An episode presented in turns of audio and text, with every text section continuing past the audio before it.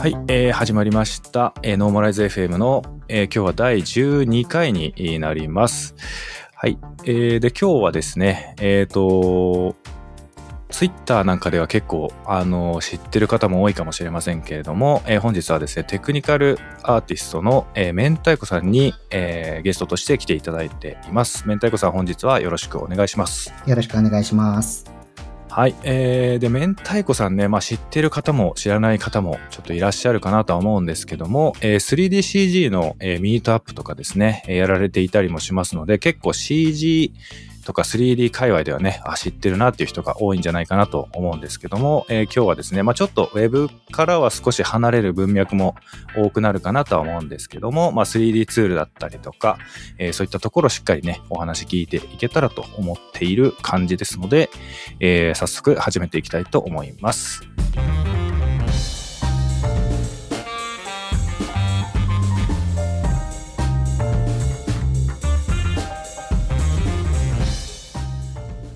はい。で、明太子さんちょっと早速なんですけども、えー、一番最初に、まずは簡単に自己紹介をお願いしてもよろしいでしょうか？はい。えー、はじめましての方ははじめまして、えー、いつもよろしくの方はよろしくお願いします。えー、明太子と申します。えっ、ー、と、まあ、簡単な自己紹介なんですけれども、まあ、幅広くお仕事をさせていただいたり、活動させていただいてるんですが、うん、3DCG の世界では、プロシージャルモデリングを主軸にしたテクニカルアーティスト、まあ、いわゆる TA ですね、えー、ツールエンジニア、あとは企業様、個人様向けのメンター、えー、あとウェブの世界ではですね、ブラウザゲームのフロントエンドなどをやってたりします。うん、で、あと、活動の方ですが、まあ、コロナ禍の昨今、ね、なかなか開催できてないですけれども、3DCG ミートアップっていうユーザー主体のですね、テック系の勉強会を主催してます。で、また動画チュートリアルのサービスをね、自分でも個人でやってまして、プラグスっていうサービスを、サービスをやっているんですが、えー、プロ向けのね、人材教育事業などにも、まあ、尽力しています。で、僕自身もフリーのチュートリアルで動画を撮ってたりするんですけれども、まあ、そんな感じで、えー、ネットの、うん、うん、SNS 上でですね、明太子という名前で活動しています。本日はよろしくお願いします。はい、よろしくお願いします。もう、今の喋りを多分皆さん聞いて、あ、この人喋り慣れてるなっていうのが なんとなく分かったと思うんですけども、あの、まあ私も含めてね、やっぱりイベントをこう主催してたり、まあ人前で喋る機会が多かったりすると、こう、ね、あの、落ち着いて、こう喋れる方が多いのかなっていう印象があるんですけども、まあ、まさにね、明太子さんの場合は、まあ、3DCG ミートアップっていうイベントを主催されてたりとかね、あのー、結構コミュニティを主導していく立場で、あの、いろいろなあの、取り組みとかもされているので、やっぱりこう、話を聞いててもすごく安定感があるというか、落ち着きがあるというか、すごく安心して 話ができますね。お恥ずかしい。いやいや、もう、あの、はい。で、私と、あの、明太子さんの接点も、えっ、ー、と、3DCG ミートアップというね、あの、ミートアップのイベントがありまして、多分一番最初は登壇者としての関わり方だったんですかね。なんか、そうですね。一番最初、明太子さんと何が最初だったんだろうな。一番最初、あ、一番最初は、あっても WebGL 絡みで、やっぱ登壇お願いしたのは最初だった気がしますね。なんかそんな、はい気がしますよね。そうですね。その頃は僕もまだガチガチのフロントエンドやっていて、3JS とか多分自分でやってって書いてたりしてた頃で、うん、なんかその、まもともと僕はあのフラッシャー、フラッシュっていうね、アドビのツールをやってた人間で、その自前の 3D、そのフレームワークというほどでかいものじゃないですけど、そういうのを自分で実装したりとかしてたので、それで、おなんかあの、ね、なんて言うんでしょうね、生の WebGL で書く方がいるぞって言って、それでおかお声掛け差し上げたのが最初だったかなっていう記憶がありますね。なるほど。はい、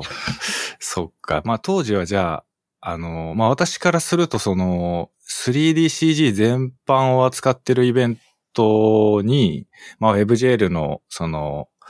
まあ専門家的な感じで呼んでいただけたのすごく嬉しかったんですけど、まあ当時は結構明太子さんご自身も Web のフロントエンドで WebGL 絡みのことをなんかいろいろされたりっていう時だったんですね、そうですね。たまたま結構探ってた時期ですね。もう現在のすごい最先端、ハイエンドの世界はもう全くわからないんですけど、その当時はね、結構、うん、いじってましたね。はい。うん、結構前ですもんね。そうですね。もう5、6年ぐらい前ですか5 6ね。年ぐらい前ですね。そうですよね。多分私も2回ぐらい、あのー、登壇者として呼んでいただいたのもありましたし、普通に参加者として参加したこともありましたし、結構やっぱ 3DCG 界隈、特にその、ブレンダーだったり、マヤーだったり、フーディニだったり、こう 3D ツールのあの話だったりするイベントとしては結構著名なイベントというか、結構参加者も多いイベントのイメージがありますね、3DCG ミートアップは。そうですね。もう本当ありがたい話、最後の方はね、100人超えが毎回みたいなイベントになってましたし、まあ、本当ユーザーベースでボランティアベースの登壇にしては、あの参加者、登壇者の方々がリッチでですね、本当に皆さんのご協力で成り立ってた勉強会っていう感じですね。はい。そうですよね。うんなんかその、まあ、いわゆる黙々会みたいなことをこう小規模に仲いい人同士でやるっていうのはまあ今でもやられてる方結構いらいらっしゃるとは思うんですけど、まあ、最近だとね、やっぱりなかなかイベントも開催しづらくなっちゃって、ね、すごくもったいないなっていうのもあるんですけど、まあでもやっぱりね、その単純に人を集めるリスクもある中でなかなかまだオフラインだと開催ができない時期なのかなと思うので、ですね。まあ、やるとしたらね、オンラインでやるとかになるんですけど、うんまあ、そうなると、結構やっぱり、ね、また勝手が変わってくるんで、ちょっと難しいとこあるなっていう感じですよそうね。ですね。なんか 3DCG ミートアップのそのモットーの一番でかいところの一つとして、その、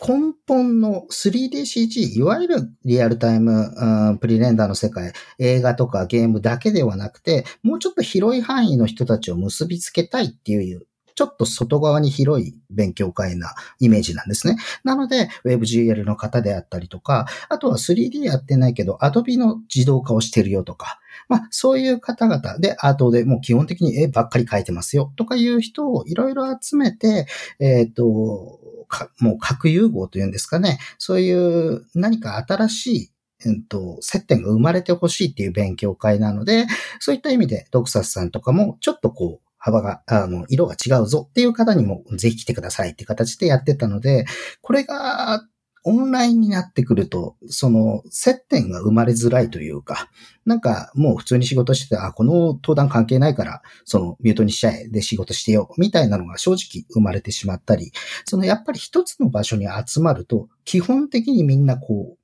触れ合うじゃないですか。そこが結構重要視しているところなので、やはり人と人とが会うっていうことが、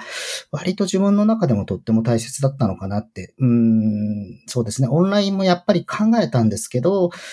至らなかったっていうのはそういうところですかね。はい。いや、本当にあの、この一個前の収録に登壇してくれ、あ、登壇じゃない、出演してくれたゲストの、あの、ドラ焼きさんっていう方もそのコミュニティを運営されてて、まあそのラストのコミュニティの方では、まあいろいろ考えた結果、今はオンラインでやられてるって話だったんですけど、やっぱりフィジカルな部分の接点だったりとか、こう実際に顔を合わせる中で生まれてくるものありますよね、みたいな話はやっぱりありましたね。うん。なんかその、やっぱ懇親会とかの時間がすごく大事だったりしますよね。ですです。うんはい。そう、だから私も本当に今、ああの、明太子さんがおっしゃった通りで、あの、WebJL 初めてそういう領領域全然知らなかったけど、すごく今回のことで興味持てましたみたいなことを、その会場で声かけてくださったりとかする方がいて、やっぱその、本当に外に広がっていくというか、関わりをね、持てる場があるっていうのは本当にすごくいいなっていうのは当時もやっぱ感じましたうね。んうん。そうですね。うん。なんか、ドクサスさんが登壇してくださった時に、その、ドクサスさん、まあ、ちょっと、場所がちな違うので、お名前は出すことはしないんですけど、ドクサスさんがその、この世界に入るきっかけになった、えっ、と、グラフィック系のバリバリのエンジニアの方が登壇されてて、ここでこう、はいはいあ挨拶が生まれてたりして、なんか、むちゃくちゃ嬉しかった記憶があります。いや、あれ本当今でも覚えてます。あの、そうなんですよ。あの、まあ、名前は出さないんですけど、ええはいその、すごく、あの、まあ、ダイレクト X とかね、そういうこう、昔ながらのあの 3DC 上ずっと初期の段階から研究されてるエンジニアの方がいらっしゃって、で、たまたま私が登壇するときに、その方も登壇者として来ていて、で、私が登壇した席でね、あの、実は私が WebGL をやってるのはこの方のおかげでもあるんですみたいな ことがね、あって、すごく私もあの、初めてその時に挨拶できて、まあめちゃくちゃ嬉しかったんですけどね。はい。うん。やっぱオフラインのイベントね。まあ今後ちょっとどうなっていくかわかんないですけど、来年、再来年と少しずつでもね、なんかやれたらいいなってのはやっぱ感じますよね。そうですね。うん。いやありがとうございます。なんかその 3DCG ミートアップもね、ちょっと、あの、もしやることがあったらまた参加したいなと思ってるので、ぜひ、はい、はい、機会があったら、はい、はい、また参加させてください。はい。えっ、ー、と、じゃあちょっと、えー、また少し話題を変えまして、えっ、ー、と、実際最近の、あの、お仕事っていう面だと、まあ今、あの、自己紹介の中でもテクニカルアーティストですよ、みたいな、えっ、と、一応ご紹介をしていただいたんですけど、そのテクニカルアーティスト、まああの、ゲーム業界とかもそうだと思うんですけど、結構肩書きに対してどういう仕事なのかっていうのが想像しにくい世界っていう感じのイメージがありまして、はい、まあ実際テクニカルアーティストという職種がどういった範囲をこうカバーしているお仕事なのかみたいなところもうちょっと詳しく聞いてってもいいですかね？はい。えっ、ー、と、テクニカルアーティストという言葉自体がまずかなり広い、えっ、ー、と、職責でして、と、プロジェクトにもよるし、会社にもよるみたいなところが結構あるんですね。で、うん、例えば、その、もうアートのリーダーでエンジニアと話がちゃんとできる人を呼ぶ場合もありますし、あとはパイプライン自体、その、いろんなセクションがどういうデータを受け渡しするときに、こういう形で渡したら、うちのプロジェクトはうまく回る、みたいな仕組みを作る人もそうですし、あとはシェーダーですね。えー、シェーダーをゴリゴリ書く人もテクニカルアーティストって呼ばれたりしますね。僕の場合は、うんと、いわゆるデータドリブンのプロシージャルモデリングっていうのを得意としているアーティストで、例えば今までの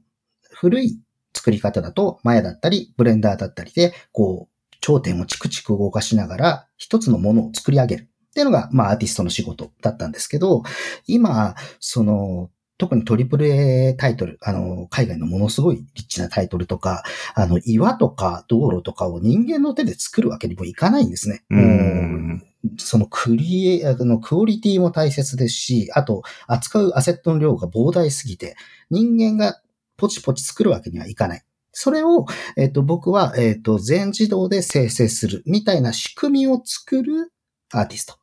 みたいな形で携わることが多いですね。なるほど。うん、なんかじゃあ、あの、本当にすごく素人的な、あの話になっちゃって申し訳ないんですけど、その、わからないなりにテクニカルアーティストっていうものをこう想像したときに、まあ私の中ではアーティストとは言っても結構ディレクションもするのかなみたいなこうふんわりイメージがあったんですけど、まあ明太子さんの場合はどちらかというと、ディレクション部分よりはアーティストよりのお仕事が多いって感じですかね。そうですね。えっ、ー、と、実際に物を作る部分と、ものづくりを作るシステムを作る部分がメイン。で、かつ、ただ上流からこういうデータが来ないと物は作れないよというのは、もうエンジニアさんと結構ガチで話をする。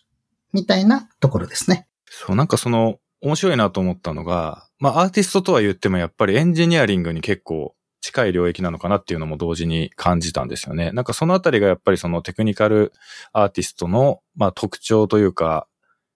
そこら辺は結構求められる職業なのかなってちょっと感じましたね。そうですね。あの、テクニカルアーティストの職責で、えっ、ー、と、全くコードを書かないという人はかなり少ないかなというのが僕の印象ですね。まあもちろんその幅が広い言葉なので、これは僕のイメージですけれども、まあ基本的に僕はまあ JS も書きますし、Python も書きますし、で、あとはその風鈴のちょっと特殊な言語の BEX っていう多分後でお話をすることが出ると思いますけど、うんと、まあシェーダー言語も書きますね。なので、まあ C に近いえっ、ー、と、古文なんですけど、まあ、いくつかの言語をこう書きながら、えー、ものを作っていく。っていうのが僕の立ち位置になりますね。うん、なるほど。なんかすごい面白い。その、あの、本当に私想像が全然できなくて、結構フーディニっていうもちろんソフトウェアは知っているし、あの、どういうものかもなんとなくはイメージはつくんですけど、それがこう、どういうふうにお仕事になっていくのかっていうか、まあ、なんて言うんでしょう、キャリアパスっていうんですかね。どういうふうにこう、フーディーニが仕事につながっていくのかっていうのがあんまりこうイメージができなくて、まあ、例えばマヤとかブレンダーとかマックスとかああいったものって、どちらかというとその 3D モデルを作るよみたいなところがまず軸としてあって、まあ、そのモデルを販売もできて、まあ、売り上げが立つんだろうっていうのがこうスッとイメージできるんですけど、結構フーディーにっってなると、一体どういう仕事があって、どういうふうにそのお仕事が回っていくんだろうなっていうのが結構その想像が難しくって、で、個人的にも興味のある領域なんで、まあ書籍を買って動かしてみたりとかはもちろんやるんですけど、ただまあ、これをプロでやるってなると、その肌感としては結構求められるなんていうんですかね、技術力というか知識というか、まあそういったものがかなり高い領域のものが必要になってくるのかなっていう想像もあったんで、なんかそういう中でその、まあ、明太子さんの普段のあのツイッターの様子とか見てると結構フーディーにもうメインでバリバリやられてる雰囲気がすごくあったので、うん、一体普段どんな仕事してんだろうなっていうのはちょっと興味あったんですよね、個人的にも。うん、そうですね。その、フーディーにどうやってフーディーがお仕事になるかってすごく難しくて、その、サラリーマンで企業の中核にいる人はまだわかりやすいんですよ。うん、その、まあ、人力ではできないけれども、うんと、これから目指すべきそのタイトルのゴールが、あの、自動化しないとどうしてもできないっていうものに対して、じゃあ社内で育てて、フーディニストをやってもらおうっていうんだったら全然話はわかるんですけど、僕みたいにフリーランスのフーディニストにはどういうふうにお仕事が来るかっていう話なんですが、まあ、明らかに人力ではできない作業量だったり、クオリティだったりっていうのがあったときに、なんか魔法のツールとしてなんかこういうのできないみたいな そういうふんわりした魔法のツール感がやっぱフーディニっていうのは今業界的にもあって、ただ、まあユーザー、ガチでちゃんとやってるユーザーっていうのがちょっと少ないので、まああの、SNS で名前がちょっと知られているとか、発表してるとかいう人に、まあお話が来やすいわけなんですけど、うんと、なので僕が、うんと、言えるやつでざっくりふんわりしたやつだと、えっ、ー、と、ビッグデータのビジュアライズをフーディンでやったことがあるんですけど、はい、まあそうすると、基本的に Python の話がわからない人はちょっと厳しいじゃないですか、そもそも。はい、で、えっ、ー、と、まあそういうところでお仕事をして、その、やったりしたんですが、なんか、フーディニって、なんて言うんでしょうね。どういうソフトなのっていうふうに聞かれたときに、フーディニって、そのイージーではないけどシンプルだって僕はよく言うんですけれども、その、まあ明らかに簡単ではないんですよ。うん、簡単ではないんですけど、その考え方、えっと、コンピューターサイエンスの考え方自体のは、えっと、どのシーンでもシンプルなんですね。ちゃんとコンピューターサイエンスしていて、遠い昆布に包まれていなくて、そのツールの都合上で隠されているデータとかが基本的にないっていうツールなんですね。うん、で、ただし、フーディニストに要求されることが基本的に難しいから、難しいっていう話になるんですね。なので、えっと、一番わかりやすいのは、もうフーディニストが内部にいるプロジェクトで、単純にフーディニが足りない。で、フーディニストが足りないって言った時にお声掛けいただくのがミスマッチがほとんどないケースになります。はいはい、はい、で、ただ、その、例えばすごい小規模で、まだ作る人がいなくて、っていうプロジェクトにもお呼ばれすることあるんですけど、もうそういう時は、これフーディニでならなんとなくできそうなんだけど、できるから始まる感じですね。うん、なるほど、なるほど。いや、結構すごい面白い話が 多いな。なるほど。あの、まあ、ウェブの場合も、やっぱりその、もうプロジェクト立ち上がってるとこに助っ人で入るのと、これからプロジェクト立ち上げますの時点で入るのってやっぱ全然違うけども、それがさらになんか顕著なバージョンみたいな感じのイメージが今聞いてて、ちょっと感じましたね。で、また、そのフーディーニ、まあちょっとフーディーニがそもそもわかんないよっていう人もいるかもしれないんですけど、結構フーディーニって、やっぱりその、えー、っと、例えるなら、まあいわゆる職人さんの包丁みたいなもんで、その、包丁ね、どれだけうまく使いこなせるかの人に依存してるっていうところがやっぱあるわけじゃないですか。料理の良し悪しも、まあ道具の良さはもちろん重要だけども、最終的には人みたいなところがあると思うんですけど、なんかそういう職人っぽさみたいなのをなんか、その今の話からちょっと感じた部分がありましたね。多分印象で言うと、うんと、マヤとかが包丁に近くて、マヤとかブレンダーとかが、えー、包丁工場がフディですね。あ、なるほど。それを作るところからってことですね。そうです、そうです。もう、そう、あの、長い包丁がいいのか、あの、ギザギザがついてるのがいいのか、みたいな。で、その包丁工場をパッケージ化して、ツールとして作っちゃって、あとは職人さんにお渡しすると、その時にいい包丁がポンと出てくるみたいな。うん,、うん。そういう感じですね。そう、なので、えっ、と、やったお仕事だと、あの、エンジニアさん、先にいる工程のエンジニアさんはこういうデータを取ってこれるんだけど、これをどうにかうまくビジュアルに活用したいって言ったときに、ただそのエンジニアさんは CG のことはわからない。じゃあ、えっ、と、パーサーを僕が書いて、で、それをビジュアライズしましょう、みたいなところまでやる時もありますし、なので、その、どういうデータが渡ってきて、それをどうビジュアライズするのか、なんていうのは、普通のソフトではなかなか考えないので、うん、そうですね。そういうところの懐の広さみたいなのは、結構ありますね。うん。なんかその、ちょ、ちょっと今更な感じもするんですけど、フーディーニというツールが、そもそもどういうツールみたいなのあツールなのかみたいなところってか、簡単に概要だけ説明してもらったりとかできますか？あ、そうですね。なんかずっとフーディーにフーディーに言ってる知らない方はね。そうですね。何、何やらっていう。そうですね。非常に幅が広くて難しいんですけど、うんと、まず一番よく使われてる現場は、えっ、と、VFX の現場です。えっ、と、もう VFX は、えっ、と、もはやデファクトスタンダードになっていると言っても過言ではないですね。例えば、映画の制作だったりとかっていうことですよね。そうです。特に海外ですね。で、まあ日本の、うんと、プロダクションももちろん導入しているところは多くなってきてますけど、ただ、リアルタイムで、えっと、ゲームの世界ですね。ゲームの世界でフーディニストが、どのチームにも一人は必ずいるよみたいな状態にはまだまだなってないですね。うん、で、なんでその VFX、あの、映画とかの VFX でフーディニがすごく重宝されてるかっていうと、その、例えば、えっ、ー、と、火花のパーティクルとか、そういうパーティクルとかの一粒一粒の数式的なコントロールを全部自分でできるからなんですね。先ほどもちょろっと言いましたけど、これはツールによって触れないとか、あの、これはユーザーが触ると壊れちゃうから隠しとこうぜ、みたいなパラメータがほぼないんですね。で、まあ、コントロールができるということは逆にコントロールをしなくちゃいけないということなので、まあ、そこがちょっと難すいんですけど、すべての仕組みを作ることができるっていう意味合いで、フーディンは VFX の世界ではむちゃくちゃ重宝されてる。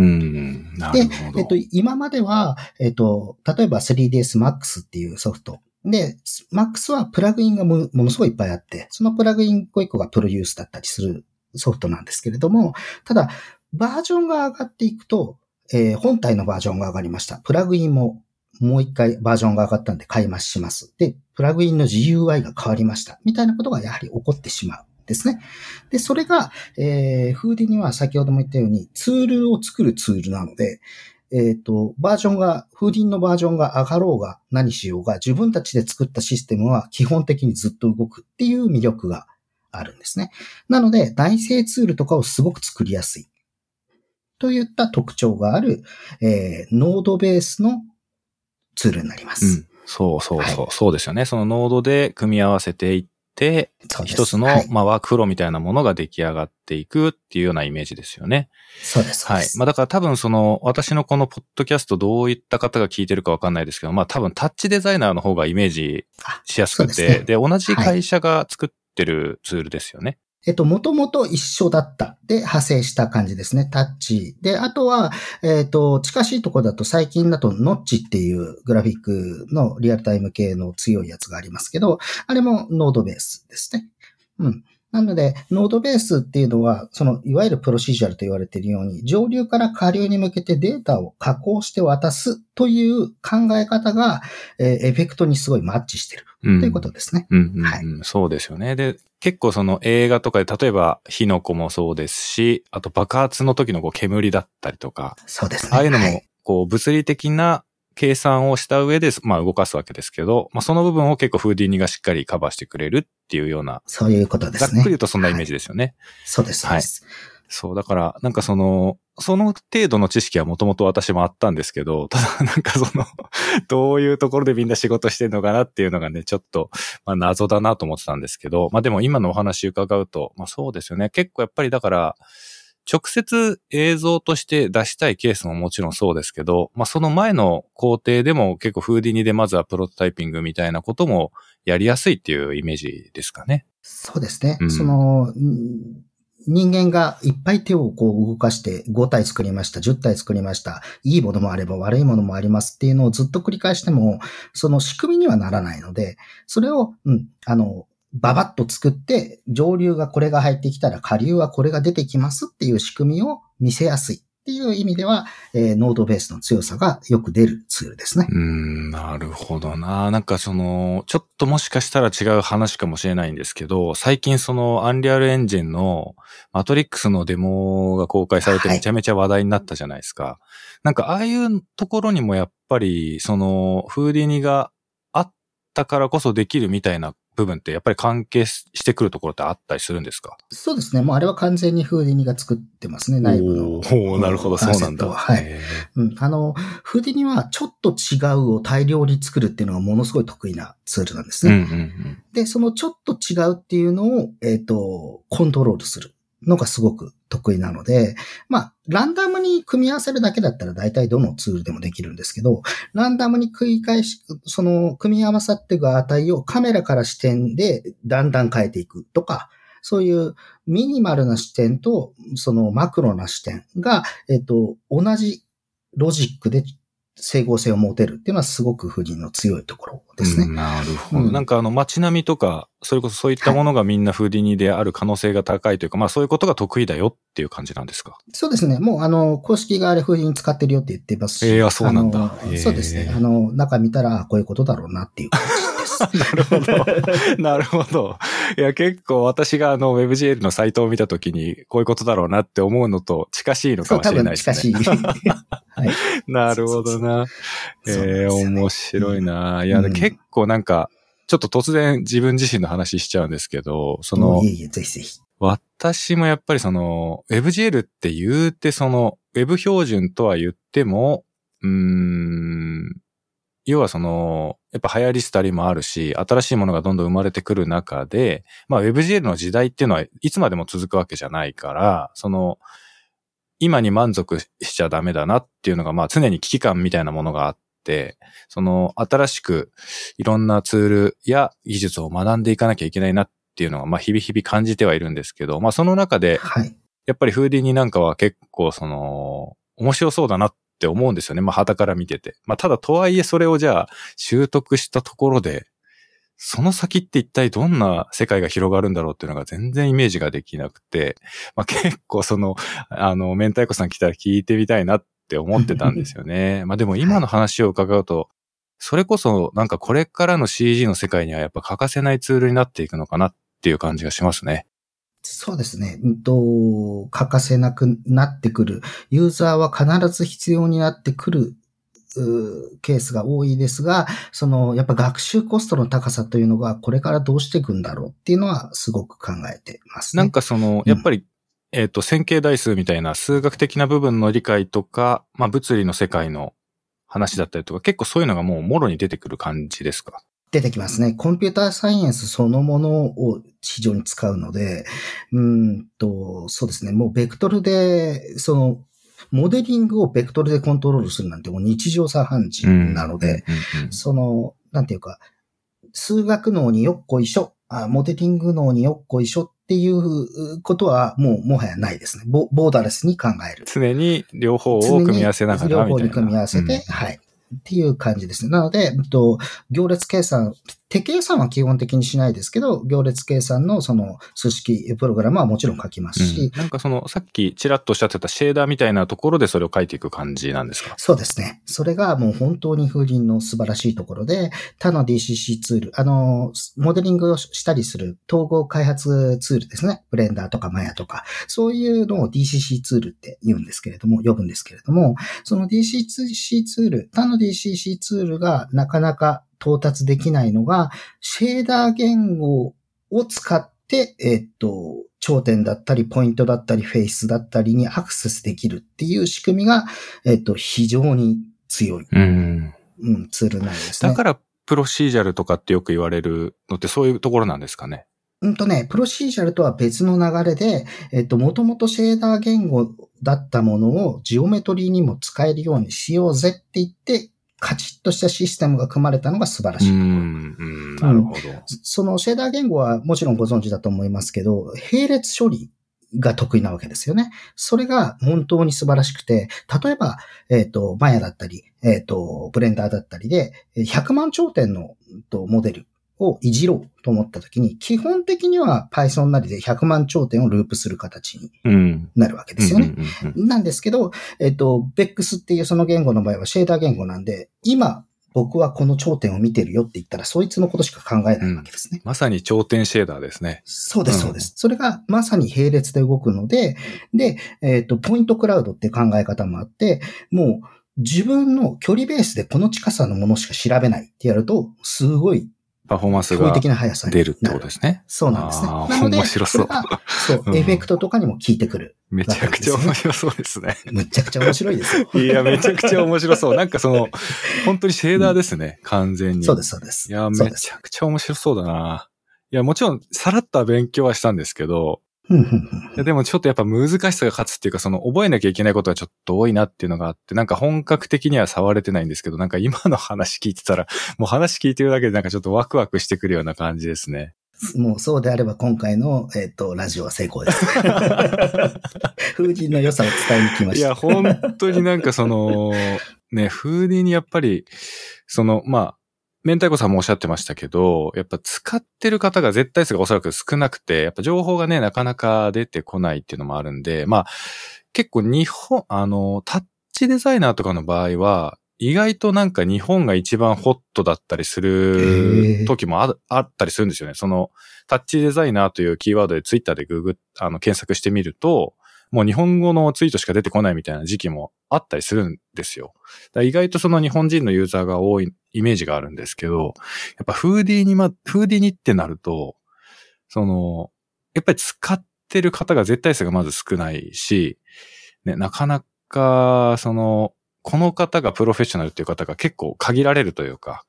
うん、思い浮かぶ人がそんなにいないなっていうとこもあって、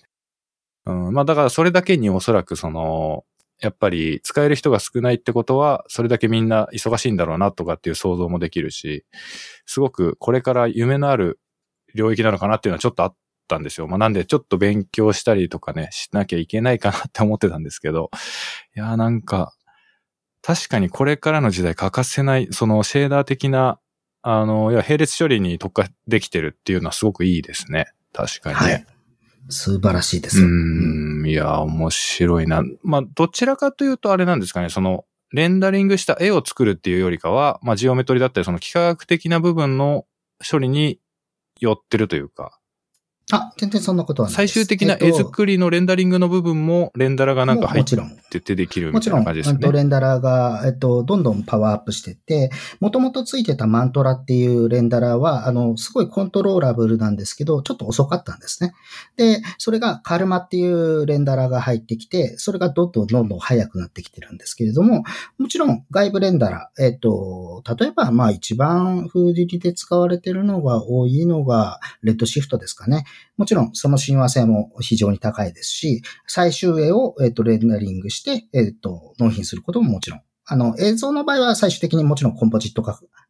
工程が入りますけど、ただ、フーディニ自体も内部でコンポジットができるので、えっ、と、まあ、ハリウッドで、まあ、メインストリーム、デファクトスタンダードになっている、えっ、と、ヌークっていうコンポジットツールがあるんですけど、もう、ヌークも、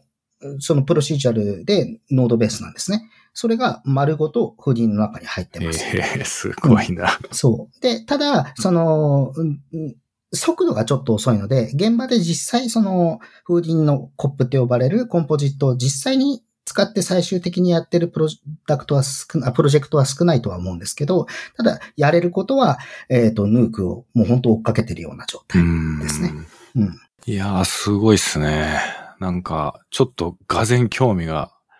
湧いてきましたね。素晴らしいツールですよ。めっちゃ推してきますね。そうですね。で、えーやっぱり人によるんですよ。僕は最終絵を作ることはあまりやらなくて、あもちろん映像の仕事では、えっ、フーディニでフィニッシュしますけど、あのー僕はそのモデリングを作る。ゲームのモデルを、えっ、と、フーディンでリアルタイム、ああと、全自動で作るみたいなところが職責が多いので、モデリングのツールとして使ってます。で、えっ、と、CM 制作とかで使われている方はもう、絵を出すことに対してやってます。なので、本当にマヤとか MAX と同じように、えっ、と、アーノルドレンレンダリングしますよみたいな、そういうノリで全然絵も出せるし、モデリングもできまうす。ん、いや、すごいですななんかその、ちょっと本当に、本当に初心者の質問で申し訳ないですけど、そあの、全然大丈夫です。フーディーにもう、いわゆるその C 全 CG 全体というふうにこう捉えたときって、今のトレンドって結構レイトレとかそういうこう、はい、そうですね。はい、あの、要は物理的に正しいレンダリングの世界に、まあどんどん近づいていっているのが、まあトレンドといえばトレンドなのかなと思うんですけど、結構そのあたりの RTX だったらこの機能が使えますとか、そういったのもあったりするんですか？フーディーニの中に。そうですね。まあ、リアルタイム、うん、まずそもそもマテリアルの話で言うと、その、現実世界に即している、あの、物理ベースマテリアルっていうのは PBR と呼ばれるものがあるんですけど、それは当然ながらフーディングの内部で持ってます。なので、えっと、もちろん、その NVIDIA の RTX、僕も GPU 積んでますけど、レンダラーが、えっと、GPU 使えたりとか、あとシミュレーションが GPU 使えるようにどんどん変わっていったりとか、えっと、やっぱり Windows の強いマシンを持ってる方が、かなり高速になっていくのは間違いないですね。うん、まあそうですよね。はい、まあやっぱどうしても、やっぱ 3D 系の開発とか制作ってなると、やっぱり最終的には GPU が早ければ早い方がっていう場面に。そうですね。やっぱなりやすいですよね。うん、あとは、まあ、やっぱ CPU パワー強いのが必要なので、僕が最近買ったマシンは、えっと、スレッドリッパーっていう、あの、CPU がめっちゃ乗ってるやつと、あとメモリを256ギガた。無駄遣いしていやいやいや、そのでもそれぐらいあった方が全然いいってことですもんね。ですね、うん、シミュレーションにガリガリ使ったりとか、うんうんうん、あとはすごい高速でツイッターしたりとか 必要ですね。めちゃめちゃ面白い。高速にツイッターがね、はい、するためには256ギガぐらいないとね。そうそうそうです。そうです。いや、わかります。エンターする前にツイートされたりもしますからね。面白すぎる。いやー、でもちょっとわかります。その、やっぱ、まあ WebGL はね、そこまでなんか、あのー、はい。まあ何百とかは必要ないですけど、やっぱりメモリがね、はい、多いに越したことはないなってのはその通りですね。はい、なるほどな。そう、結構なんか、あの、明太子さんは、まあちょっと前、そのフーディニはもちろん結構早い段階から使われてたと思うんですけど、結構い、あの、昔からずっと拝見してる中では、その G ブラシだったりとか、うん、はい、そうですね。あの、いろんな他のツールもね、使われてたと思うんですけど、まあ、今はフーディーニがメインってことですけども、その、いろいろ 3D 系のツールってある中で、いろんなものをその、使ってこられたと思うんですよね。で、はい、なんか私なんかは本当にちょっとわかんないのは、結構そのツールごとに特性というか、どういうことに向いてるよみたいなのってきっとあるんじゃないかなとは思っていて、まあ、ウェブの場合も、こういうウェブサイトとかこういうアプリだったら、こういう構成がいいね、みたいなのやっぱあったりするので、なんか 3D 系のツールもきっとそういうのあるんじゃないかなって想像してるんですけど、なんかその、今、えっ、ー、と、今はフーディーニがメインってことですけど、まあいろいろなツールを使ってきた中で、結構、こういう時にはこれだな、みたいな使い分けとかされてた時期もありましたか？えっ、とですね、僕はそのツールの特性というよりも、逆に僕のキャリアパス的なところが結構重要になってきていて、えっ、と、独立した時はウェブデザイナーで独立してたんですね。で、うんと、普通にフォトショップで、えっ、と、この静的なサイトの画面を作って、で、そこで、えっ、と、アニメーションにすごい興味があったので、フラッシュを覚えて、えっ、と、まあ、世間的にはフラッシャーとしてジョインする仕事も多くなってきたっていう形の流れになってきて、で、ここはね、あの、私の爪の甘いところなんですけど、あの、3D でご飯を食べると思ってなかったんですよ。なので、えっ、ー、と、一般的に単純に安いツール、お値段が高くないツールを試していって、で、えー、あ、こんなツールがあるんだ、こんな面白いこともあるんだって言って、だんだん欲が出てきて、えっ、ー、と、いろんなツールを買い増ししてって、最終的にはマヤまで買ったけど、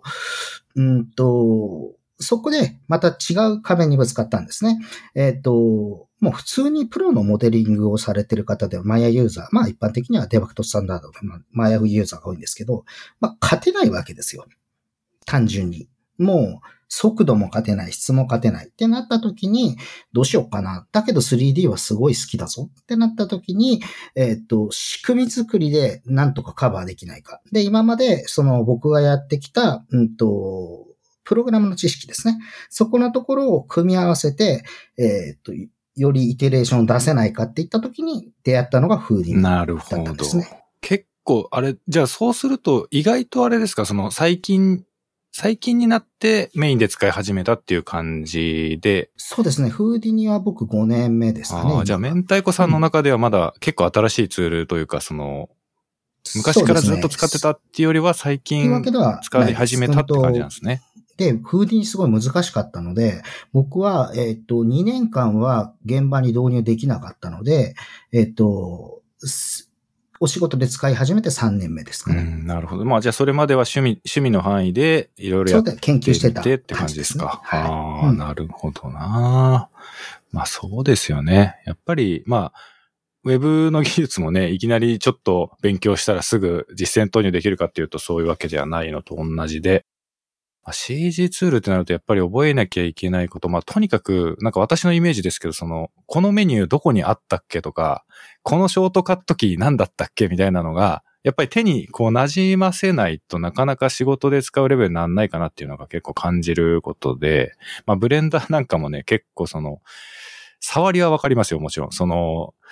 GLTF 読み込んできて、ちょっと変更してまた GLTF で書き出して WebGL で表示してみたいなことはできるんですけど、まあ、とはいえこう、がっつり制作ってなると、やっぱりね、なんかショートカットキーも駆使しながら、効率よくやっていかないととてもじゃないけどっていうのはやっぱある、あったりするじゃないですか。まあだから、フーディニとか、その 3DCG 系ツールってそのツールの使い方を覚えるのがすごく大変だなっていうのがあったんで、やっぱ2年かかったっていうのもなんかすごく納得できます。はい。ただ、フーディニのいいところは、えっ、と、ものすごく忘れにくいツールです。あの、他のおっしゃる通り、ブレンダーを、例えば、えっと、3ヶ月ぐらい触らないで、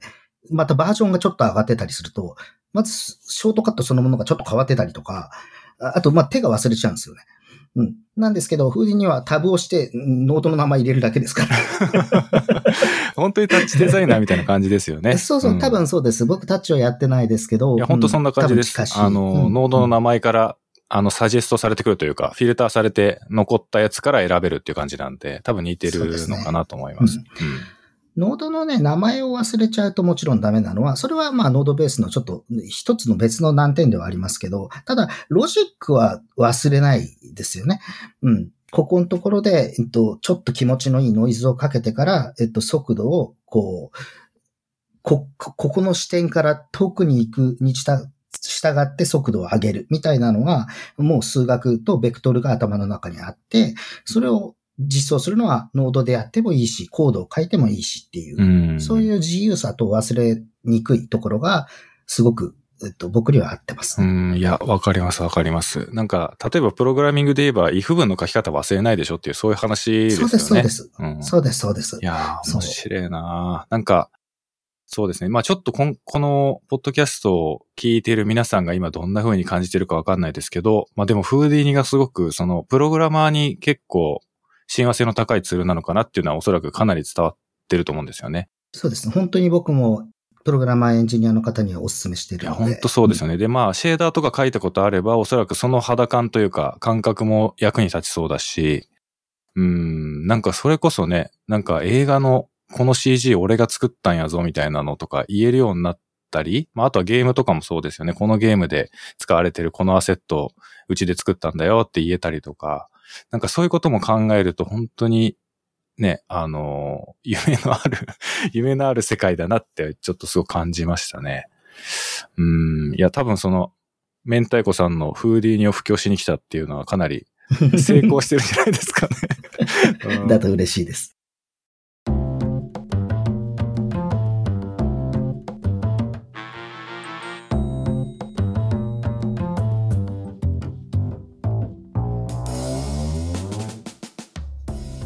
とその、さっきちらっと話題に出てたんですけど、なんかその、やっぱり今の時代って、まあユニティしかり、アンリアルエンジンしかり、まああとはマイクロソフトだったり、アドビだったり、まあいろんな企業がその、やっぱ CG の領域に、あの、何かしらの形で関わってると思うんですよ。で、やっぱブレンダーとかもいろんな組織がね、今は、あの、スポンサードしていて、やっぱりこれから先、その、まあ、CG が今までの時代と比べると、やっぱり CG が占める割合っていうのが、まあ、エンタメだけじゃなくて、例えばインフラ周りだったり、人々の生活を豊かにするみたいな文脈でも、いろんなとこで CG がまあ使われるようになっていくのかなって個人的にはちょっと思ってる部分がありまして。はい。で、特にその中で、まあ私が今結構気になってるのが、まあ、アドビどこに向かおうとしてんのかなっていうのがちょっとあって、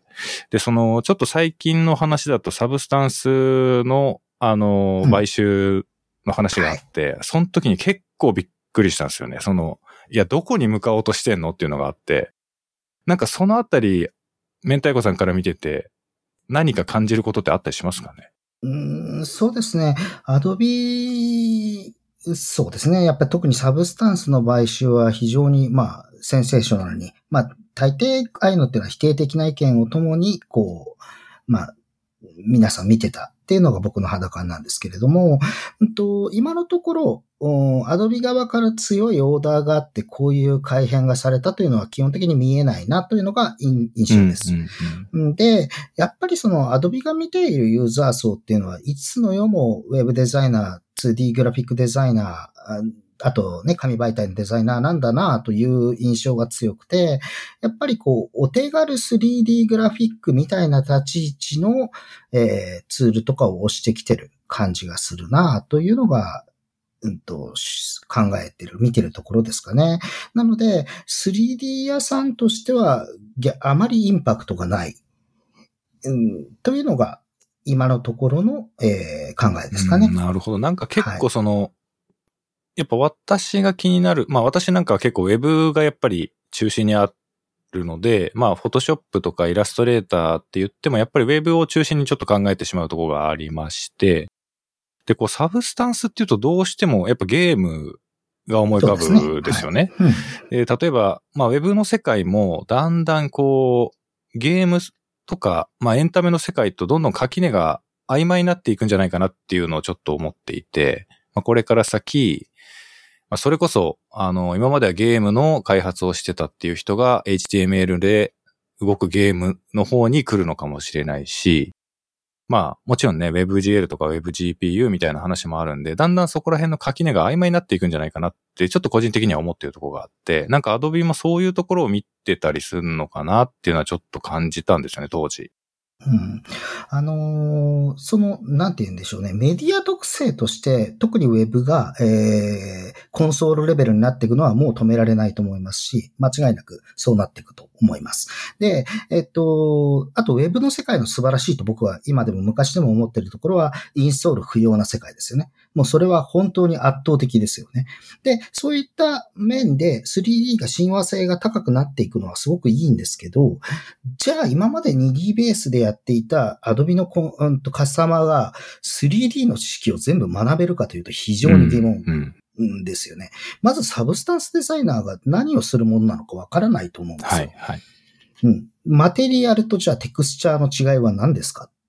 ていう話から、じゃあサブスタンス、特にペインター、わかりやすいペインターの方でも、えっ、ー、と、じゃあ PBR を独立してコントロールすることができる良さみたいなのが、ゲーム屋じゃないとまずわからない。ゲーム屋というか、まあ今まで 3D をずっとやってた人じゃないとってことですね。あの、フォトショップだと限界があったところからスタートしているツールなので、それをやはりフォトショップをメインで使ってて、あまりその問題を感じてない人があのツールを使うかというとかなり厳しい。ので、逆に言うと、えっ、ー、と、あれですね、カジュアルゲームの世界で起こってきたコンシューマーの人たちがそこに降りてくる。うん。もともと映像制作、うんと、コンシューマーゲームを作ってた人たちがウェブに行くという流れはあり得るかな。ああ、なるほど。考えていますね。うん。やっぱそのウェブ上で求められる表現が高い水準になっていくのに合わせて、それに合わせて、まあ、今までは必要なかったスキルセットを持った人たちが、まあ、ちょっとずつ流れ込んでくるというか、こちらにも関わってくれるようになってくるみたいな、そんな感じのイメージですかね。そうですね。うんその流れの方が大きくて、ただ逆に言うと、ブレンダーの立ち位置が本当に面白くて、その今まで全然 3D をやってこなかった人が、無料でかつあれだけ優秀だからこそ、逆流が起こってるっていうのも一つの面白さあなるほど。まあそうかもしれないですね。確かに Web の界隈だと、あの、一個挙げるとしたらブレンダーなんですよね、やっぱり。その使ってる人が多いっていう意味で言うと、やっぱブレンダーでちょっとその、いろいろやってみました。で、それには、やっぱりまずは、誰でも無料で使えるっていうのがやっぱり一番大きくて、おそらくですけど。ね。はい。はい。で、結構なんか、これか、本当に私の勝手なイメージですけど、結構あの、女性のデザイナーさんとかが突然 3D のものを出してきたりとかするんですよね。その、ブレンダーでやりましたって言ってポンって出てきたりとかして、なんかその、本当に新しいものに臆せずチャレンジできる人たちは、ぱウェブが中心、デザイン、ウェブデザインが中心っていう人たちでも意外とブレンダー触ってる人ってのはいて、なんかそのサブスタンスみたいになってくるとやっぱプロのツールっていうイメージがあるので、なんかこう、アドビが今後その、どういう着地点を目指してるのかなっていうのが、うんうんうん。なんか多分その、やっぱりプロユースに耐えうるツールをうん今のうちにっていうことなのかなって、そうですねうん思ってはいたんですけど、やっぱそうなると今後の、その、まあどういう、まだわかんないですけどね、あの今後いろいろな、えーウェブの表現力が上がっていく過程において、おそらく今の時点でサブスタンスに投資したことが、まあ、じわじわとウ。ェブの親和性みたいなところでコラボしていくというか、相乗効果みたいなのが出てくるのかもしれないですね。そうですね。多分未来への投資のまだ段階だなという印象ですね。うん、やっぱそうなんだよな。なるほどな。いやー、あの、あんまり自分の予想が外れてなかったから、よかったです。なんか、そう、結構こういうのも、そういう方向にアンテナ立ってる人じゃないと意外とわかんないというか、多分、ウェブデザイナーの人たち、サブスタンスという名前すら知らないっていう人がほとんどだと思うんですよ。まあ、だから結構アドビがね、どういうところを目指してるのかなとか、そういう、あの、そういう切り口だったら興味あると思うんですよ。アドビが今後どういう風になっていくかみたいなところであれば多分興味持てると思うんですけど、ただサブスタンス デザイナーがどういうものですよとかって話はやっぱなかなか今の段階ではまだまだちょっと難しいのかな。まあ、将来的にもそこは住み分けがされていくのかもしれないですけどね。それぞれの専門性が特化した形で。うーん、なるほどななんかその、ちょっとまた全然違う話かもしれないですけど、あの、はいユニティが、あれ何でしたっけ？スタジオ、ああの、あ、あれですね。えっとウェタですね。あ、そうそうそう、ウェタを買収したっていうのもあったじゃないですか。まあだからなんかこう 3D の界隈も、すごく今後いろんな形でまあトータだったり、えっ、と、単純なトータだけじゃなくて、こう相乗効果で何かを目指す提携みたいなこともどんどん起こっていくのかなっていうのがちょっと思ってる部分で、まあ例えばアンリアルとかも、まあ、ちょっと皆さんご存知かわかんないですけど、あの、アートステーションか。はい。あ。の、アンリアル。ルもアートステーションを、えー買収したりとか、なんか本当に結構、こう、一つの業界の中で閉じてないというか、いろんなジャンルのものがいろいろ組み合わさって統廃合しながら、新しい次の時代を目指している群雄割拠的なものを私は結構感じていまして。はい。で、まあ、アンリアルもね、マトリックスのデモ出してきて、とんでもないもんが出てきたなとか、本当に、これから先結構 3D の存在感っていうのが、いろいろな形で増していくんじゃないかなっていうふうに思っていて、その、これ本当にちょ、ちょっと違う話かもしれないんですけど、なんか、ブレンダーみたいな無料のツールがどんどん増えていくのか、それとも、やっぱりプロはプロユースのツールに特化していくのかで言うと、どうなっていくんですかね？なんかそのブレンダーはブレンダーで、無料のツールとして進化はしていくと思うんですよ。はい。だけども、えー、サブスタンスだったり、まあ、フーディニだったり、プロユースのツールはそれはそれとして、まあ、進化していくと思うんですね。うんで、なんか今後近い将来を考えたときに、3D ってより一般の人たちにとっても身近になっていくと思ってるんですけど、ただとはいえやっぱり使いこなすのって難しいじゃないですか。3D ツールって。そうですね。はい。だからなんかこの、これから先の 3D の時代において、3D ツールが一般人に寄っていくのか、それとも、プロはプロとして先鋭化していくのか、どっちなんだろうなってたまに考えたりすることがあるんですよね。うん。だから多分、明太子さんはどっちかというと、やっぱそのプロはプロとして先鋭化されていく領域の人たちなのかなって思ってるんですけど、とはいえ私なんかは結構 3D やっぱ初心者、あの、WebGL はできるんですけど、ツール使いとしては完全な初心者なんで、その私なんかが簡単に使えるようになっていくんだろうかみたいなとこも思ったりすることあるんですよね。うんうんうん、そうですね。難しいところで、えっと、まあ、両方起こっていくのは間違いないんですけど、その、簡単なもので済むものが増えていくのと、簡単なものだと済まないものも増えていく。うん。と思うんですね。例えば、今ブレンダーですごいリアルな廃墟の写真、あの、あの、CG を作りました。これは初心者でも10分でも作れますよ、みたいなのがあったりするんですけど、それを、まあ、パッと見てみると、えっ、ー、と、要するにカメラの画角を CG 内で作って、そのカメラ方向から直方体にペタって写真を貼って、ライティングして CG ですよねって言ってるのが結構あったりするんですね。で、別に悪いことじゃないんですよ。全然それは楽しいことだし、素晴らしいことなんですけど、じゃあ、そのプロジェクションして端っこに行くと、えっ、ー、と、画像がビョーって伸びちゃったりするんですね。で、そういうのはリアルタイムでユーザーが触るものではアウトなわけですよね。うん。じゃあ、そういうのを、えー、ちゃんとやりましょうっていうふうになると、UV 展開っていう考え方が必要になってきたりとか、まあ、様々。で、例えばキャラクターを作りました、リギングをします。静止画のポーズだったらできるけど、動かすと破綻するよね。じゃあ、破綻する、しないようなモデリングそのものであったり、そのリギング周り、セットアップ周りの考え方はどうなんですか？とか言っていくと、だんだん難しくなってくる。なので、それが仕事で使われるグラデーションと趣味で使われるグラデーションが同じ、その領域で語られることはちょっと危険だとは思うんですね。なので、今、最終出力はこうです。だから、こういう考え方のもので OK ですよっていう話だったら、えっ、ー、と、なんぼでも簡単なものが生まれてほしいですし、えー、素晴らしいことだと思うんですけど、プロの現場で、えっ、ー、と、その流れで、えっと、静止画だけ見てていいじゃんって言って上印すると厳しいっていう話は起こりうる。うん。かなというのは思いますね。そうですよね。なんか、すごくその、うん、えっとですね、ちょっと前にゲストで来てくれた、え、記憶さんっていうあの、東京デモフェストのオーガナイザーの方がいまして、で、その方も、なんかその 3D がやっぱり一般市民のところにまでなかなか降りてこないなっていうことに対して結構課題感を持ってらっしゃる方で、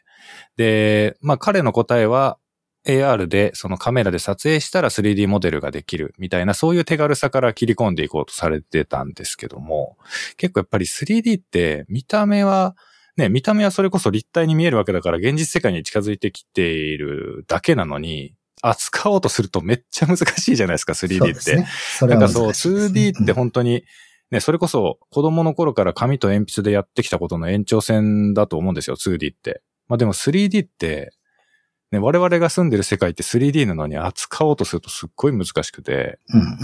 なんかそのギャップをね、なんとかしてこう埋められないかな、みたいなのは私も結構思うところがあるんですよね。その、ウェブの制作をしていても、ウェブっていつまで 2D なんだろう？その 3D になっていく未来ってあるのかなって考えたときに、でもそれを、なんか、フロントエンドのみんなができるようになる未来がイメージできないですよね。なかなか。うん、仮にそういう需要が大きくなったとしても、それってちょっと今の、今のフロントエンドのみん、皆さんのスキルセットとは全く違うものになっていくなっていうのがあって、なんか結構そう、取り留めのない話で答えはないと思うんですけど、なんか、いつも結構考えちゃうんですよね。なんか、3D がこれからね、どういうふうに人々の生活に入り込んでくるのかなって、そういう中で、なんか、明太子さんとかがやられてるような、多分プロシージャルモデリングみたいなところも、多分もっともっと社会的に必要とされる場面が増えていくんじゃないかなって思うんですよね。ちょっと答えるのがまた難しい話題を振ってしまったような感じもしたんですけど。あ、いや、全然。だけど、同じだと思いますよ。ウェブの世界でも、その、なんていうか、新規参入してほしい。その、面白い人が入ってほしいと思うんですけど、じゃあコントロールどうすんのとか、あの、貧弱端末でも見れるようにしようぜってなると、どうしたってコントロールが必要だし、最適化も必要になるじゃないですか。なので、ライブラリーポンでぐるぐる回る最高だけじゃ済まない問題っていっぱいある。と思うんですね。特に過渡期の間は。なので、まあそこら辺がプロフェッショナルの領域とアマチュアイズムの、えー、と領域が、まあ、いい感じで両方とも育ってくれて、マシンパワーで解決するところが解決されるのか、まあ、とかね、いろいろ夢は広がるなとは僕も 3D の世界を見てても思いますね。うん、なんかもう、あの、本当にわかりやすいところで言うと、本当にこの間のアンリアルのあの、アンリアルエンジンのデモはかなりいろんなところで話題になってましたけど、やっぱりもうああいう世界観になってくると、これから先の未来ってこれがスタスタンダードかよって思うと、なんか今、めっちゃ頑張ってポリゴン作って三角形描いてる俺の仕事って一体どうなっちゃうんだろうみたいなの、すごく考えちゃいますよね。はい。うん、そうね。あれもね、なんか面白いなと思うのが、実は、あの、あのデモ、もうほぼ技術デモですけど、あれに即した最適化されたテーマだったり見せ方だったりするのが、ポンとああいういいのが出てくると、ねえ、マトリックスみたいなの作ってよ、この値段で、みたいな話になるわけですね。いやー、いやーって。っていうやつですよね。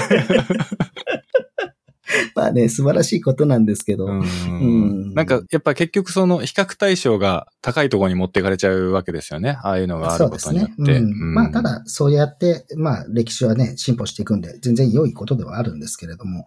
うん。まあ、でも本当に、あれは、7イト使ってますね。多分、あの、アンリアルエンジン5の、その、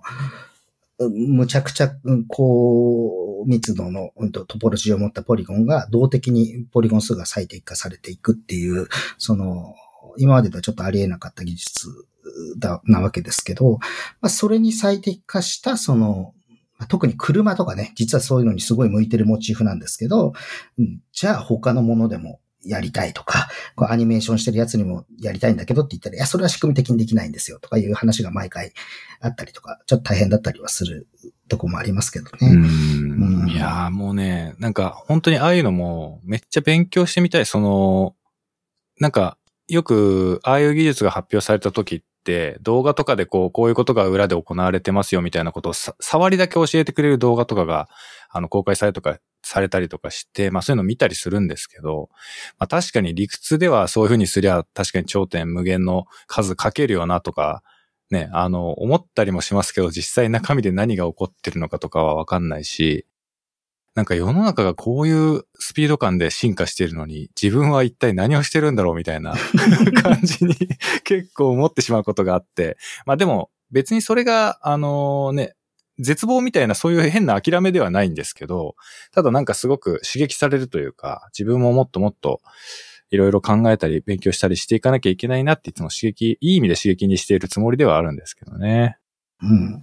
いや、でも、その、フーディニでお仕事してて、そのデータドリブンでモデリングとかすると、その、人間の目がそこに関与しないわけですよね。普通にキャラクターとか、プロップっていう小物のことプロップって呼びますけど、プロップとかモデリング、ブレンダーとか前でやってたら、あ、裏面ポリゴンできちゃったって言ったら選択してフリップすればいいだけなんですけど、その、データが来てバーって作ると、ここはなぜか裏面になるとかが起こるわけですよね。で、そうしたときにこういうデータの流れ方をすると、頂点番号の結び順を逆にしなくちゃいけないっていうロジックを書いたりとか、これはコンピューターがやってくんねえかなっていう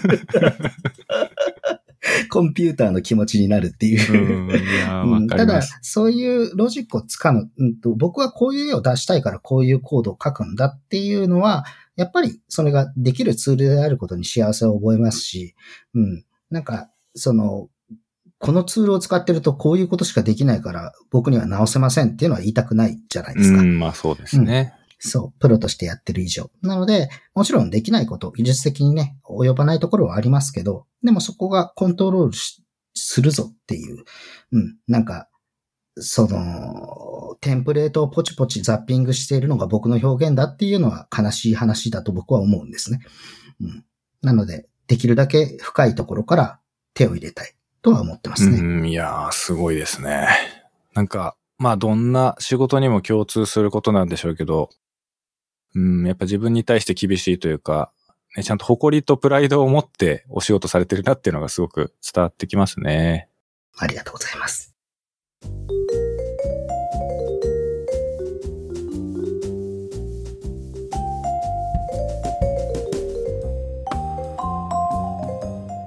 じゃあ、ちょっとまた話題を変えまして、えっ、と、まあ、明太子さん今ね、あの、フリーランスで活動されてるということなんですけど、お家を買いましたよ、みたいな話とかも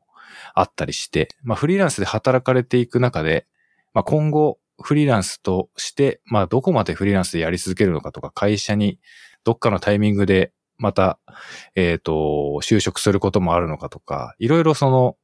今の時代ってやっぱ働き方もだんだんちょっと前と変わって自由になってきている中で、なんかその 3DCG 界隈に別に限った話ではないとは思うんですけど、そのフリーランスとして働くことについて、またはそれか、えっ、と、これから先の老後に関して、なんかどういう風なキャリアを考えてらっしゃるとか、お話聞かせていただいてもよろしいですか？はい。まあそうですね。その、コロナ禍の、うんと、この昨今ですね。まあやっぱり、正社員の方が、その、副業をしやすくなったっていうのはものすごいでかいことだと思っていて、お金の問題だけだったら、サラリーマン最強だと僕は思ってるんですね。うん。で、なんですけど、その、僕がずっとその、フリーランスをやり続けている。まあもちろんこの、税理士さんとかと相談すると、その会社にした方がいいよっていう話は、まあ、うんつどつどあるんですけど、はいそれはもう本当になんだかわかんなくて、あの、会社って言いたくないからフリーランスっていう。その、それはなんか損してるけどいいのみたいな話は、まあまあ、ちょっと置いといて、はい。ななんとなくね、いや、怖いなっていうのがあありましてね。うんあの、うん、あと、うん。まあ、ただ、そこはちょっと置いといて、その、フリーランスのいいところっていうのは、やっぱキャリアパスを自分で決められる。その、これからやろうと思っている技術を自分で選択できることが一番でかいと思うんですね。その、サラリーマンやってたら、まあ、どうしたって、これ、枯れてる技術だけど、あの、会社に利益を与えてるから、お前ずっとやってくれよっていう話は全然あると思うんですけど、僕はそのフーディニを学んだ時とか、仕事を3分の1ぐらい抑えて研究に当ててたんですね。なので、フーディニは1日、本当にフルフル仕事でもない、ただの研究を6時間とか毎日やってたかうんな。うんなんていう感じなんですけど、その、そのおかげで今があるっていうのがあるんですね。で、その、なんて言うんでしょうね。これは僕はそうありたいという話なんですけど、その、これから先できること、これから先の仕事の技術って今僕ができない技術だと思っているんですね。なので、まあもちろん同じことをずっとしやって最後まで、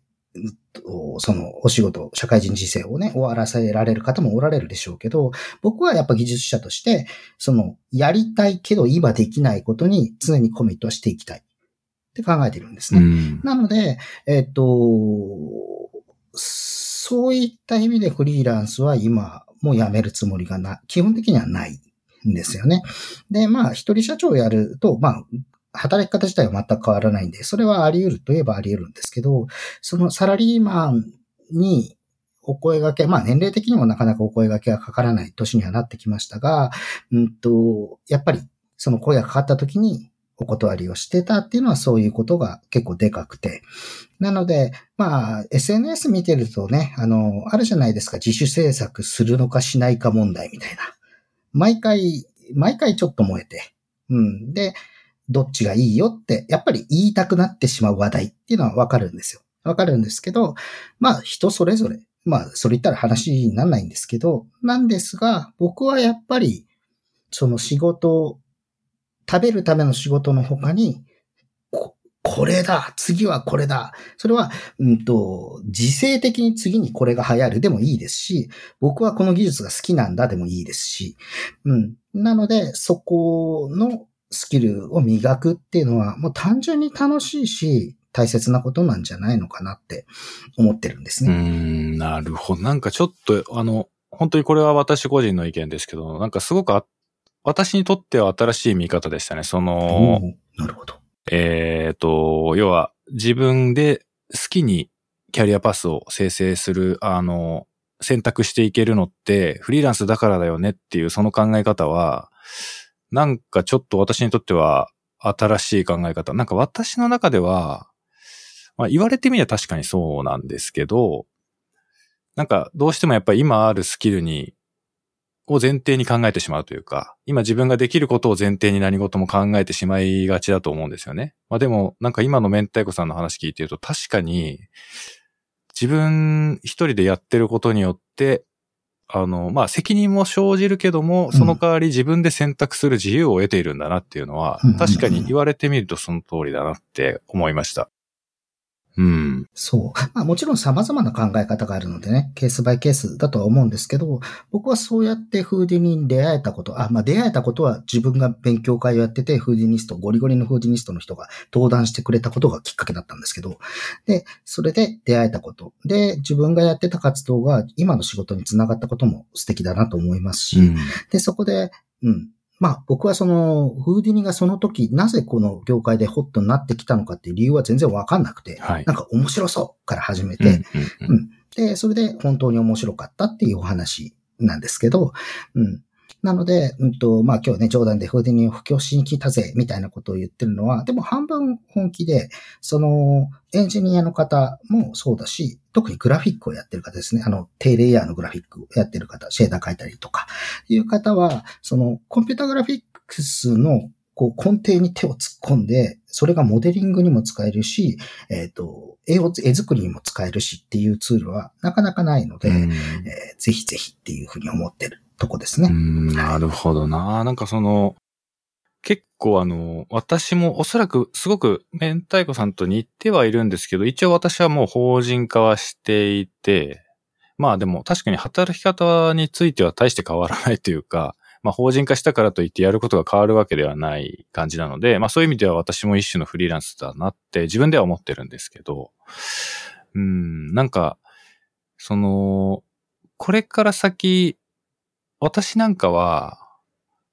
あの、わかんないんですけど、必要になったら雇われることもあるかなって自分で思ってて、その必要になったらっていうのは、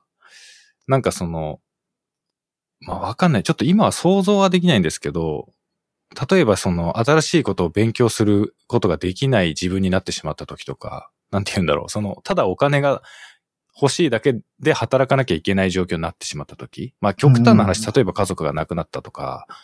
なんかそういうトラブルに見舞われた時に自分のモチベーションが吹っ飛んじゃうことってゼロではないなと思っていて、まあそういう風になったら、それこそ雇われでなんか惰性で生きていくみたいな可能性は 正直あんのかなってちょっと思ったりもするんですよね。ただまあ今は全然そういうつもりはなくて、やっぱり自分ででやれるってことが私にとっても結構今は大事だったりするんで、うーん、その、フリーランスというか、まあ、一人社長という形で、しばらくはややれるだけはやろうと思ってるんですよね。まあ、ただ、結構やっぱり、一般的な今、サラリーマンをされている方とか学生さんとかが、やっぱりフリーランスいきなりなるってすごく難しいことだし、勇気もいると思うんですよね。まあそういう中で、なんかその、あえてフリーランスを続けていくことで、その今後、老後に向けてとかは結構なんかキャリアプランというかその計画とかあったりはするんですか？ないですね。お恥ずかしい。面白すぎる。ひどいでしょ、うん、いや、面白すぎる。いや、まあそうですね。いや、いやでもそれも一種の答えですもんね。そうです、うん、あの、あまりね、嘘ついて格好つけてもしょうがないなと思ってて。はいはいはい、だから、な、お家もね、あの、建てられる時にガッと建てたっていうだけの話ですからね。うん。で、あと、ただ、もし僕が法人化をするとしたら、多分個人育成をするときですね。あの、メンターとかは、あや、あの、個人も企業様もやったりするんですけど、まあ、不倫に関してですけどね。あの、本当にこの人を育てたい。で、ちゃんと面倒、お金も払って面倒を見たいってなったら法人化をする。と思いますね。ああ、なるほどな、うん、なんかその、従業員として雇ってっていう形ですかそうになると思います。うん。あの、よくある話で、なんだろう。俺がもう一人欲しい問題とかあるじゃないですか。あ、ありますね。うん、はい、はい、そう。でも僕それあんま意味ないと思ってて、まあ、すごく言葉尻の話なんでね、あの、言わんとしてることはわかるんですけど、同じ人間が同じ、えもう一人いても、やっぱりこう、イノベーションは起こんないし、うんうん、あの、同じとこで失敗すると思うんで、やっぱり違う。それは、うんと、まだ若く、若くてもいいし、あの、技術が、例えば、もちろん若くて技術がある人でももちろん素晴らしいことですけど、ちょっと毛色が違うところから来たとか、そういう人でも全然良くて、ただ、その、コンピュータグラフィックスすごい好きなんですみたいな子がいて、この子いいなって思ったら、やっぱ全然違う、自分とは全然違うこう切り口の子と一緒にやれたらいいなとは思ってますね。うん、なるほどな。なんか私も結構、ちょっと違う話かもしれないですけど、やっぱ WebGL をこれ以上普及させようと思ったら、おそらくその、スクールをやるっていうことだけじゃなくて、自分でもっと事業を大きくして、あの、チャンスというかその、状況を作んなきゃいけないのかなと思ったりすることもあるんですよね。その、私自身が WebGL の案件をたくさん受託して、そういう現場にね、興味のある人たちを突っ込むことによって業界全体が潤っていくのかなとか、なんか高尚なことを考えちゃったりすることもあるんですけど、まあでも今はね、ちょっとそれできてないんですけど、確かに似たようなことは思います。その、やっぱ私がおそらく人を雇って何かをするっていうふうになったら、やっぱ教えることがメインになるのかな。だから自分がコードを書くとかっていうことよりも、自分がクリエイターやあの、開発者としてどうこうということよりも、やっぱり育成というか、人を育てることに軸足を置くんだったら、やっぱり人を雇ってやるだろうなっていうのは確かに思う、思うことはありますね、私も。うん。なるほどな。なんかだから、別に学習塾がやりたいわけではないってことですよね。うん、そうです、そうです。うん、なんか、まあ一緒に、本当にこの業務で、えっ、ー、と、高いところに行く仲間を作るで、そのために教えるのは全然意図はないって感じですね。うん。なるほどな。なんかそういう未来がもし来たらいいですね。なんかそれはそれで、その、やっぱり、業界に対する関わり方って一つじゃないと思うんですよね。で、そういう中にやっぱり今、明太子さんがおっしゃったような関わり方も当然あり得るし、おそらくですけど、そういうことやってる人たちがいることによってやっぱり成り立ってる部分もあると思うんですよね、いろんな業界が。で、それをやる人が全くいない業界って自然と消滅してっちゃうと思うんですよね。やっぱり。だから Web の開発、だから WebGL ってそういう意味ではちょっと難しいんですけど、そのなきゃないで別に Web は成り立っちゃうので、ちょっと難しい部分ではあるんですけど、やっぱり、ね、なんかそのコミュニティの話した時も同じこと思いましたけど、やっぱ人が誰かしらがこう頑張って支えてくれないとやっぱ成り立たないよなっていうのは思いますね。で、その次世代の支え手を育てるのも今の支え手の人たちの、まあ、仕事というか、やんなきゃいけないことなのかなっていうのはね、思ったりしますね。まあ、その、個人がめちゃめちゃ頑張って、一人だけが頑張って、追い目、追い目っていうかなんていうんだ、その人だけがね、あの頑張って他の人たちよりも一層頑張る必要があるのかって言われると、ね、必ずしもそうやって一人が負担を背負うっていうのは正しい状態ではないのかもしれないですけど、まあ、とはいえやっぱ誰かしらその支えてくれる人がいないと成り立たねえなっていうのは思、思いますね、やっぱり。うん。なるほどないや、なんかフリーランスで、その、未来に対するプランはないっていう 話が。めっちゃ恥ずかしいですね。いや、ちょっと面白かったっす。なんかその、明太子さんって言うと、今の話もそうですけど、その先のことめっちゃ考えてるイメージがあって、なのに自分の障、自分の障害 設計全くされてないっていうのがひどい話です。めちゃくちゃ面白いですね。うん、なんか業界のこととかツールのこととかいろいろ考えてるのに、自分のことは後回しみたいなのが、あんまり考えないなって思っちゃいました。うんまあでもそうですよね。だってわかんないですもんね、先のことなんて。まあ、うん、まあそう言ってしまったらね、あの世の考えてる人に失礼なんですけど、ただその、うんと、まあ最前提を選択していくのは当然なことなんですけど、その結構僕、ダイナミックに転職をしてるんですよね。まあ、ジョブホッパーで転職してる回数が多い人は全然世の中にいますけど、もう、なんていうか、業種が全然違うことをやってきたので、ドクサスさんもね、全然他業種からの参入だと思いますけど、なので、その、結構ドラスティックな変化っていうのは起こす気になったらいつだって起こせるぜとは思ってます。なんかすげえわかるな、その話。なんかその、本当にちょっとこれ個人的な話として聞いてほしいんですけど、やっぱりその、はい、うん、あの、やる気になったら何だってできるですよ。で、結構こういう話って、あの、聞き手の状態、聞き手、聞いてる側の環境によってはすごく傲慢に聞こえちゃうと思うんで、あんまり言わないようにはしてるんですけど、とはいえ、その、ね、あの、人生って結局自分のせいじゃないですか。どんな選択をしてきたかっていうことの結果でしかないから、ねはい、例えば最近だと、ね、親が、親が裕福な家庭に生まれたかどうかがガチャだみたいな話題があったりしますけど、なんかそういうのって結局後付けの言い訳にしか過ぎなくて、まあ、よっぽど本当にね、極端な、あのー、例えばすごく、えー、虐待があるような家庭に生まれてしまったとか、そういうのはもちろんある、あると思うんですよ。あると思うんですけど、基本的に自分が何を選択してきたかの結果が今だっていうふうに私は思っていまして、だ例えばね、その地方の、えっ、ー、と、倉庫でフォークリフトを乗ってた仕事を一生続けることもおそらくできできたはできたんですよね。まあでも私はそれは自分でなんかちょっと違うなってずっと思っていて、ただ家族がいるから働かなきゃいけないから働いてるっていう状態で、お金のために仕事をしていたけど、まあでも、うん、なんかやりたいことはやっぱ違ったので、まあ結果今の自分にちょっとずつね、あの、立場を変えて今の自分があるわけですけど、なんか、うちの息子とかも見、見てて、結構文句ばっかり言ってるように見えちゃうんですよね、どうしても。その、会社がこれこれこういうふうに言ってくるから休みがねとか、あの、クライアントがこんなこと言ってるから俺は残業しなきゃなんねえとかなんかすげえ言ってるんですけど、まあそれは確かにその通りなんだろうけど、それ嫌ならお前辞めればいいんじゃないのって。うん、ただ仕事辞めた時に出てくるメリットとデメリットを天秤にかけてお前は続ける選択をしてるってことなんだから、お前のせいなんじゃないのって俺は思っちゃうんですよね。うん、ただまあ そういうことって結構あの、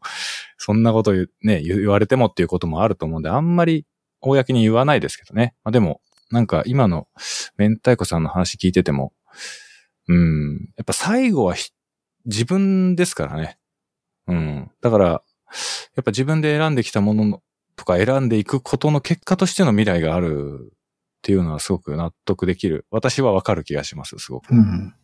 なんかその、そうなんですね。おっしゃってることも本当にそうで、ごまに聞こえてしまうかもしれない。それは、そのバイアス、生存バイアスとして生き残ってる側が言ってるからだろうっていうのももちろんわかります。それはわかるんですけど、でも、なんか、なるようにしかならないではなく、なるようにするというか、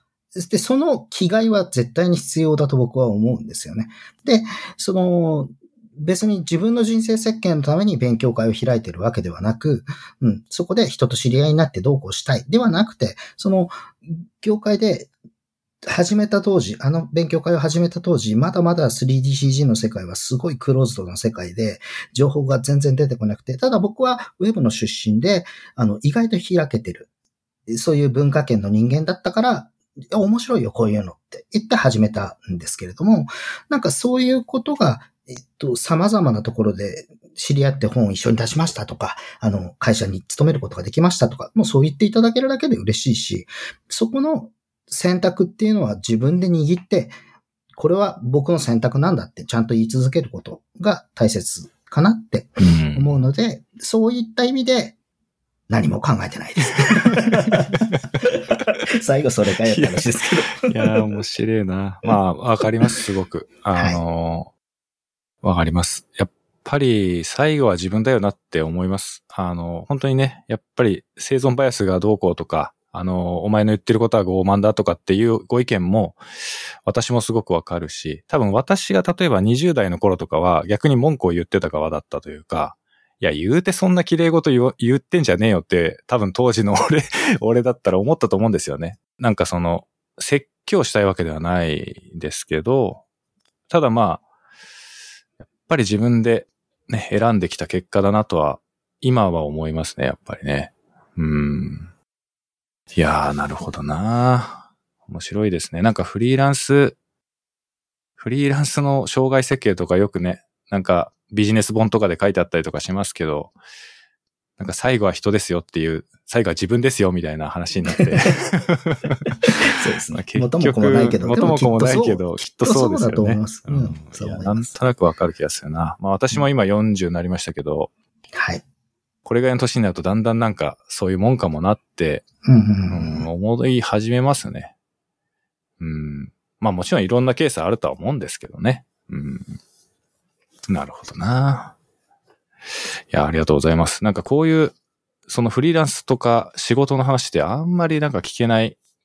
話ではあるかなと思うんで、すごく 面白いね。そうですね。面白いです。大切なのが、その、こういうの酔った時にあんまりしたくないですね。ああ、なるほどね。なんか勢いに任せて言う話では逆になくて、はいうん、あの、ちゃんと、その、なんだろうな。ちゃんとそうですよって。うん。その、うまく言えないかもしれないけど、そうは思ってますよっていうのは伝えていきたいかなと思いますね。うん。